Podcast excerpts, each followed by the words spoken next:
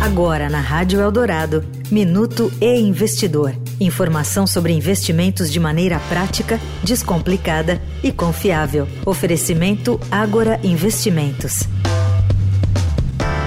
O IRB Brasil informou que fechou um acordo com o Departamento de Justiça americano em que pagará 5 milhões de dólares a título de compensação para por fim às acusações feitas pela Securities and Exchange Commission o órgão equivalente à Comissão de Valores Imobiliários, relativas à informação inverídica de que a Berkshire Hathaway integraria a base acionária da companhia.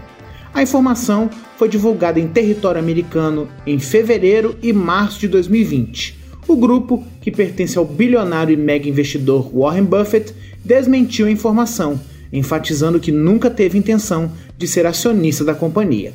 O esquema foi visto pelo governo norte-americano como uma forma fraudulenta de elevar o preço das ações do IRB em um período de crise para a resseguradora. Eu sou Renato Vieira, editor do e Investidor. Até a próxima. Você ouviu o Minuto e Investidor.